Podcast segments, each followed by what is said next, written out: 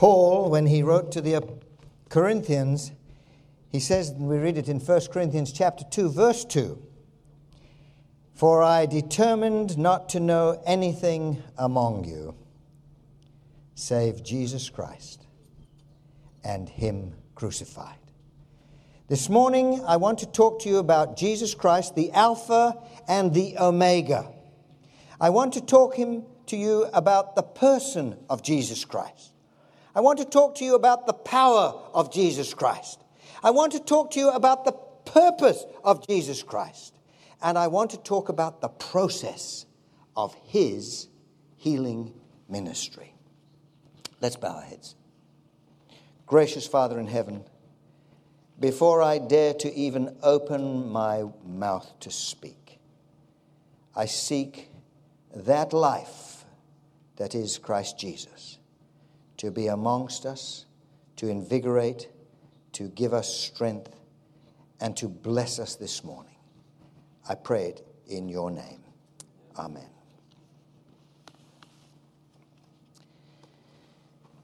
Despite the fact that we talk about abundant life, we talk about full life, there are many who live their lives in quiet desperation. There are many who seek to find meaning in life and instead live a tortuous, tormented existence. Sure, they have that drive for self preservation but sometimes they use and utilize it in perverse and self destructive ways. I see that I have two speakers here. I forgot that I had one already attached to my tie, and here I'm using the one in my hand. I'm going to lay this one down, perhaps, if those who are controlling the speaker can do that, and then I don't need it. Thank you. In my career as an obstetrician, I did have a career as a pediatrician. In my career as an obstetrician, by my best calculations, I think I have delivered in excess of 7,000 babies. That's a lot of babies. Even for me, it was a lot of babies. But you see, I started rather young and I delivered lots of babies in Africa, in Europe, and here in North America delivering a baby is a wonderful experience. A child is born and the baby cries and the mother feels so wonderful and the father sometimes he's even weeping and he holds that baby and it's a wonderful, wonderful experience.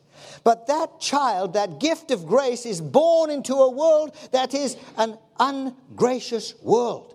They are often born, as Philip Yancey says, into a world of ungrace. Sometimes a child is born looking perfectly normal, only to go blue as it begins to breathe, and we realize there is a cardiac defect.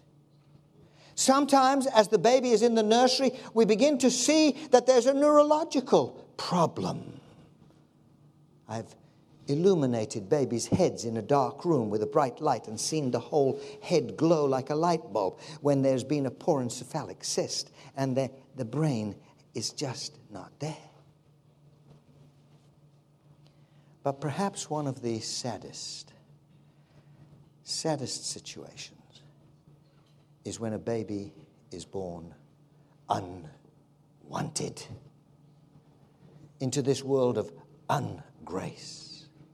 Gail was such a person, born to an unmarried mother, untouched by her mother's hands. In fact, unseen by her mother, she was taken to the nursery and adopted out to two people who really loved her. But as fate would have it, these two adoptive parents both died. And the little baby Gail was given into the care of an unwilling grandmother. Oh, she was a Christian, so she saw it as a duty. But she really treated that child with great harsh discipline. Even Christian people sometimes are ungraceful and hard. And that child left the home and went downtown to the city of Toronto and found some people who apparently were going to take care of her. They took care of her by taking them her in, and as these youths created her into a crack addict, they then were able to take her life and traffic her in prostitution. I didn't know this when Gail first came to my office. She came in because she was pregnant. I, I delivered all her babies. It, it, it worked out. But she came into my office, and there she was, and I was talking, and I make small talk, and I, she had a denim jacket. In those days, they used to wear these denim jackets with all kinds of studs on them. You know, that was the fashion, studs all. I said, Man, you've got a jacket with lots of studs on it, haven't you? And she looked at me and testing my tolerance. That's what she was doing testing my tolerance, she said, Yeah, I nicked it. That meant she stole it. Ah, you see, I'm watching your expressions and your face to see how you react to such a thing. But she must have found that I had practiced enough self composure that she saw no condemnation. And so when I asked her, I said, Do you work? She said, Yes, I work. What's your job? I said. I'm a hooker, she said. Hmm. She must have liked our office. You see, it's the great nurse behind the good doctor that made our office attractive because she kept coming. I took care of her for many years. I took care. And I would talk to her and say to her, Gail, one day they're going to find your body dead with a throat cut in a stairwell. What are you going to do about this life? No, she said, I have to support my habit. She didn't call it an addiction. Eventually, she realized that she needed to somehow get a grip on this addiction and she moved out of town. And I thought, Gail has moved out. I won't ever see her again. Until one day the telephone rang and she said, My husband, common law husband, of course, my husband has AIDS. And so my wife said, Come along in and we'll check you. And I checked her out and I found that she actually was HIV free. And so, that being the case, I talked to her, advised her about protection, and she went back home. And that November, a frantic telephone call came through. She was weeping on the phone. She said to my wife, He died. He died. But the problem is, what are we going to do for Christmas for the children? She said, if I go out and nick stuff, i.e., steal, if I go out and nick stuff, the police could take me and I wouldn't have my children. Don't worry about it, said the great nurse who's behind the good doctor. We'll take care of it. And so it was that we found ourselves with bicycles and skateboards, skates, crash helmets, wrist guards, bicycles, uh, fresh outfit for Gail and a fresh outfit for each of the children, and one gargantuan turkey. I said, A turkey, Janet, don't you think, you know, it's not the best? She said, Are you out of your mind? This woman's a hooker. You're not going to take her a tofu turkey. we went into her house. And as we went into her house, I was amazed because it was a small little house. I, I, I, I thought the turkey would hardly fit through the doorway, let alone into the oven. But it was so immaculate. It had been spit and polished. It was so clean. And we brought all of these presents. We'd had to take both our cars in order to be able to carry the stuff.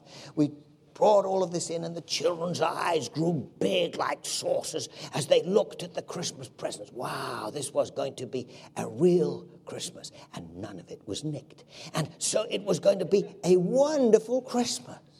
She showed me her spotless kitchen, her lovely room, and then she said, Come, I'll show you the children's and my bedrooms. And she then started to take us. And up the stairway, I saw a photographic depiction of the ravages of AIDS. For there, standing in his underpants, was a person of wonderful physical shape. He looked like one of these beautiful bodybuilders. But as we progressed up the staircase, I saw the decline and I saw the misery until finally there was at the top a bunch of human bones dressed in human skin with great gaunt eyes staring out from a chair, the wasted body of her erstwhile common law husband. That's him, she said. Eight hours before he died. She took me into the small bedrooms of the children. And then she took me she took me, an Adventist physician, into the bedroom of a hooker. And as I stood there, she said, This is my bedroom. I was so glad that the great nurse was with me. And as we stood there, I looked around the room and I said, This is beautiful, Gail. You've got your house looking so nicely. And on her dresser was a wooden box. And she pointed to the wooden box and she said, That's him. He can't say, I don't love him. And then I began to see the emotion welling up in Gail. And tears started to run down her face. And I put my arms around her shoulder and I said, Gail, you must have really loved him. And she said, He's the only one who's ever really loved me. That's the condition of the world today. So many people living lives, unloved lives, living lives where they don't know who cares for them, living lives that are the result of sin. What a sorry, sorry sight it must have been in that Garden of Eden when the Savior came to meet with Adam and Eve. He knew they had been disobedient, but he still came, still kept the appointment because Jesus still loved Adam and Eve. But here they were, frightened and tormented. They had seen a new nakedness. They were trying to hide themselves in the bushes, and a voice called in the garden, Adam, where art thou? And why did you hide yourself? because we realize. Can you imagine the heartache, the fear, the anxiety, the unknowing of the future? What was God going to do for them but praise the Lord? Jesus Christ had been slain from the foundation of the world for Adam and for Eve. He was willing to meet them even in their fallen state, even though he had to pronounce on them the wages of sin is death. Have you read that text? The wages of sin is death. It's, you, you can find that. It's, it's very nice. Romans 2, chapter 23. But never read just Romans 2, chapter 23. Because Romans chapter 2, 24 says, being justified freely by his grace through the redemption that is in Christ Jesus.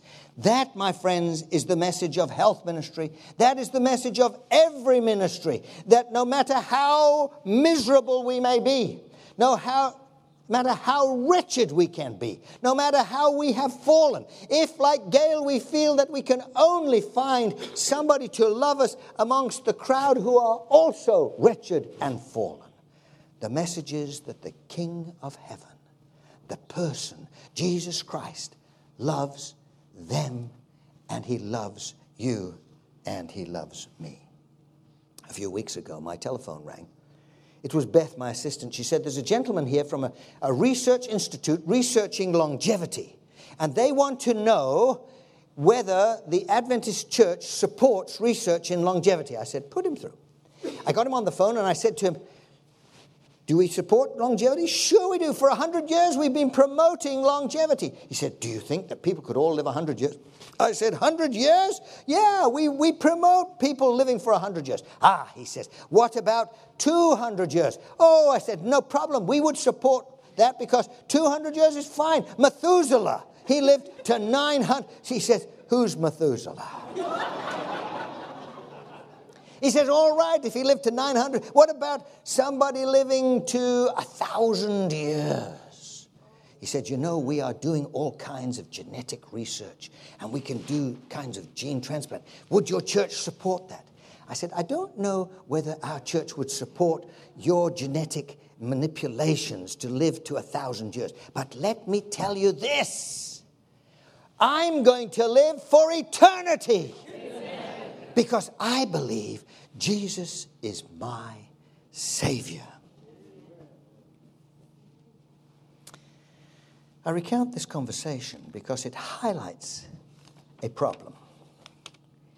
It highlights the difference between me living for eternity in Jesus Christ and somebody attempting to live for a thousand years through genetic engineering. Now, we don't talk about genetic engineering, but sometimes we have a little bit of the mentality that we can perhaps get people to live 100, 150 years through what we eat and how we live. I once had a member say to me in the Kingston Church in Canada, Lake Ontario sits there, and Kingston's right on the eastern side of the north shores of Lake Ontario. And he said to me, If we could only eat right, I believe we could live forever. False. False, false, false, false. You're repeating the same lie that Satan gave to Eve, Thou shalt not surely die. When the garden was taken away and the tree of life was removed, we became mortal. We, dying, were going to die. You see, I sometimes wonder why we are so focused on process. And I think that we have to be careful. We have to be very careful. Because Jesus said to the Pharisees, Ye search the scriptures, for in them you think you have eternal life, and these are they which testify of me. But you are not willing to come to me that you may have life. You see, everything we do is important, but only as it brings us to Jesus. Because in Him is life.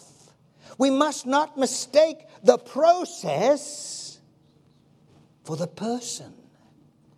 It is in the person of Jesus Christ that we will live for eternity. And then what difference does it make if this one lived till 83 and that one lived till 86? Or like Grandma Janet that lives to 106 and maybe our grandma now is 94. We don't know. What difference does it make? If we live 10 years longer on the Adventist health message, if we gain the whole world, but lose eternity. And so I want to speak today about Jesus. Jesus, who became incarnate in the same flesh that he gave to Adam. Jesus, who bore the slings and arrows, the shame, the despair despised, the, the, the, the, people being despised, everything that they could put upon him. And yet, that Jesus, in his healing ministry, Mrs. White said, there was no building in Judea that was capacious enough to hold the crowds who followed him. This is ministry of healing, who followed him onto the hillsides and clamored about him to just hear and to touch. If Christ be lifted up, he will draw all men to him. That's the ministry of healing. That's the message of Jesus' ministry of healing. And the prescription for this is given to us by Jesus when he says, Blessed are the poor in spirit, for theirs is the kingdom of heaven. Now it's strange. It's strange that he would say, Blessed are the poor in spirit. Why did he say, Blessed are the poor in spirit? Because he knew that the haughty Pharisees, weighing their tithes in thyme and in cumin and in every herb that they grew, looking down their noses haughtily at the, at the, you know, the, the publicans and the sinners, the common folk, he knew that in that pride there was no ability to come to him. Sometimes I wonder why the Pharisees wanted to tithe their herbs. Why did they criticize the disciples for getting the husk of a, a little bit of corn or maize or whatever it was when they ate it? Why were they so critical of Jesus, who they said broke the Sabbath by doing good things on the Sabbath? Why were they so critical? Because their constant question was, What must I do to be saved? Are you asking that same question? Are you asking of yourself, What must I do to be saved? That is the question that spells disaster. Because there is nothing you can do to be saved. It is a gift. But you see, to be poor in spirit means that we are humble enough to accept the gift. I, am fairly generous, fairly generous. I mean, I, I, I always think I could do more. My wife says I'm good as a giver, but she said you're terrible as a receiver. You never want to take the gift. And she said, You know why you don't take the gift? No, I said, Why won't I? Why am I, why am I a, a, a poor receiver? Because you're proud, she said. Me proud? Some of us are too proud, too proud to accept the gift of grace. And if we are to accept the gift of grace, we are going to have to come to that situation that we say, Take me as I am. Lord, I'm overweight. Take me. Lord, I've got high blood pressure. Take me. Lord, I've got colon cancer. He doesn't care. Have I told you that I'm HIV positive? I guess I haven't. I haven't told you that because it's untrue. I am not. but I told you that, I said that, because I wanted to ask you this question while it's still fresh in your mind. What was the first thought that came to your mind? Was it not, how did he get it?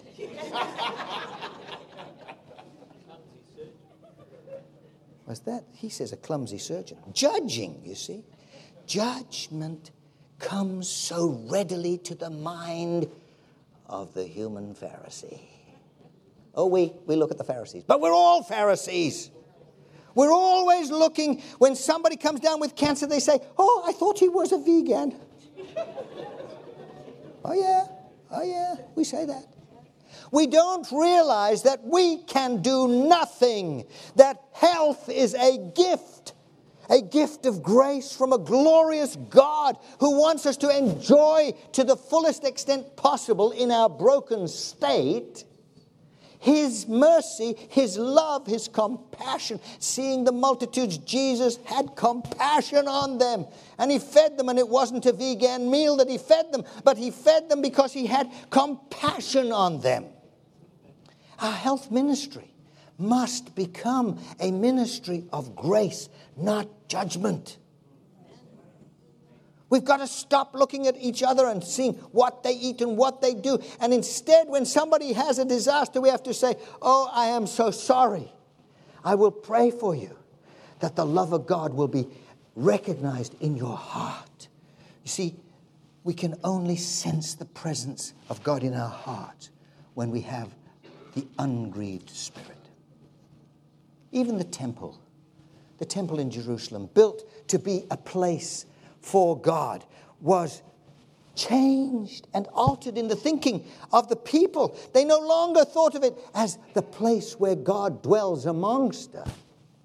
Instead, it became a building standing as an emblem of Judaism against the Roman oppressors. Through its gates there went the merchants. Everybody was there. Even a beggar sat at the gates bearing, and the disciples, because they were so human, just like you and I, as they passed by. Hmm. Christ didn't use celebrations or creation or he didn't use charters. He didn't do eight weeks to wellness or the full plate diet. Christ did not have a ministry of a lifestyle. Christ lived life. And we need to have this way of life as he passed by. You know, it's very important to read the text in John. This is in John chapter 9, verse 1. We read what the story, but in the verse before, it says they took up stones to stone him. And he hid himself from them and he passed by. And the very next verse says, And as he passed by, he saw my goodness me, I can just imagine myself, as Elder Jackson said the other night, somebody's got a broken bottle and holding it to your throat, intimidating you. That's what they were trying to do to Jesus, intimidating him. And as they held the bottle to his throat, as it were, or the stones in their hands, you know, my heart would be beating. I'd probably have a few extra systoles, Dr. Landless. And, and, and I would be really agitated as the adrenaline poured through my body. But Jesus, with the equanimity of the presence of the Holy Spirit in his life, as he passed by, he saw a man who'd been blind from birth. And the disciples, following his gaze, stopped and looked.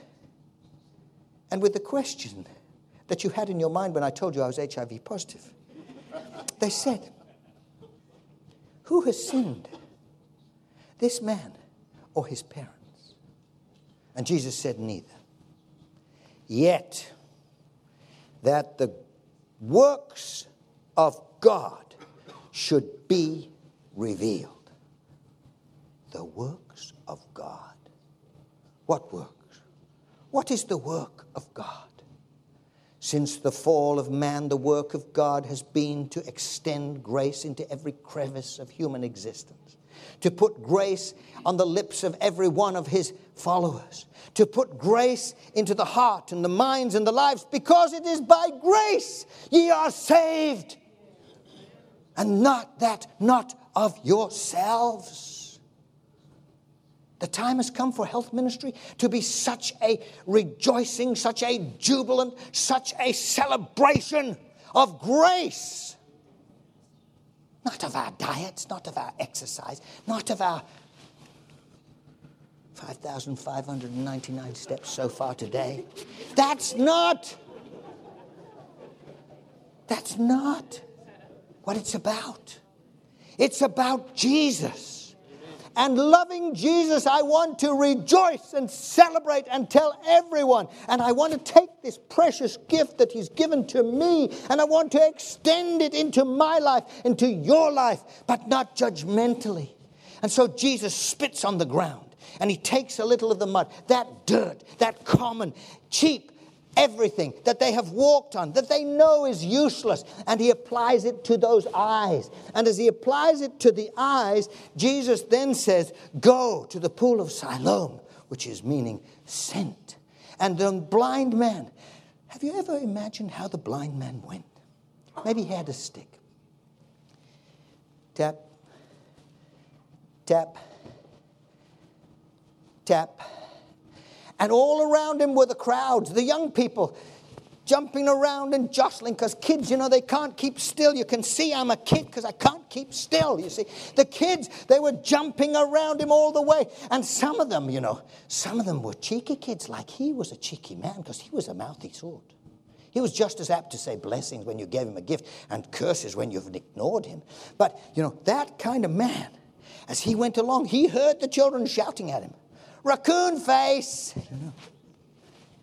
Maybe some of them were saying, Holy spit, look what he's got on his face. You know? But he persisted. tap, tap, tap, tap went the stick and the cane till he found himself there. And he washed his eyes. And the mud came off as he washed. And the first thing that he saw was himself reflected in the waters of the pool of Siloam. Probably he was a disheveled man. Probably he had a big beard. Maybe it was tousled and tattered. But he had two brand new, shining eyes. And Jesus felt it so important for him to see himself as he really was. Because only when we realize we are sinners, sold to sin, that the wages of sin is death, can we appreciate. But the gift of God is eternal life through Jesus Christ, his Son. And this is life eternal, that they may know thee, him, whom to know is life eternal. In our health ministries, we can talk about 10,000 steps a day. It's all very good. In our ministries, we can talk about what kind of diet we think is best suited. We can bring in the nutritionists, and I hear them argue till my head is filled with all their arguments. The science is put before me all the time. But I know, I am persuaded that it is not diet, it is not exercise. Important though they are, it is the gift that is important. It is in the person of Jesus Christ that we will find power. It is in the person of Jesus Christ that we will find purpose. It is in the person of Jesus Christ that we will find the process of health ministries. Jesus in Revelation, speaking there to John, but speaking to us all, he says, I am the Alpha and the Omega. In him is embodied the totality of our ministry. I hope as you come to worships every morning, you will get a deeper glimpse of this saving Jesus who will give us the power, who will give us the purpose, who will give us the process of our ministry. Because without him, everything is in vain. Let us bow our heads. Gracious Father in heaven, we draw close today and ask that the love of Jesus illuminate our hearts, that we may see in everything that we do the need to represent you aright, that your glory may be seen, and your works, especially the works of grace, will be manifest for all to see. I pray it in Jesus' name.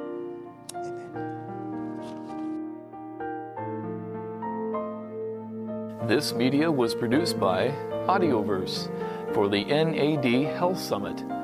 If you would like to learn more about the NAD Health Summit, please visit www.nadhealthsummit.com.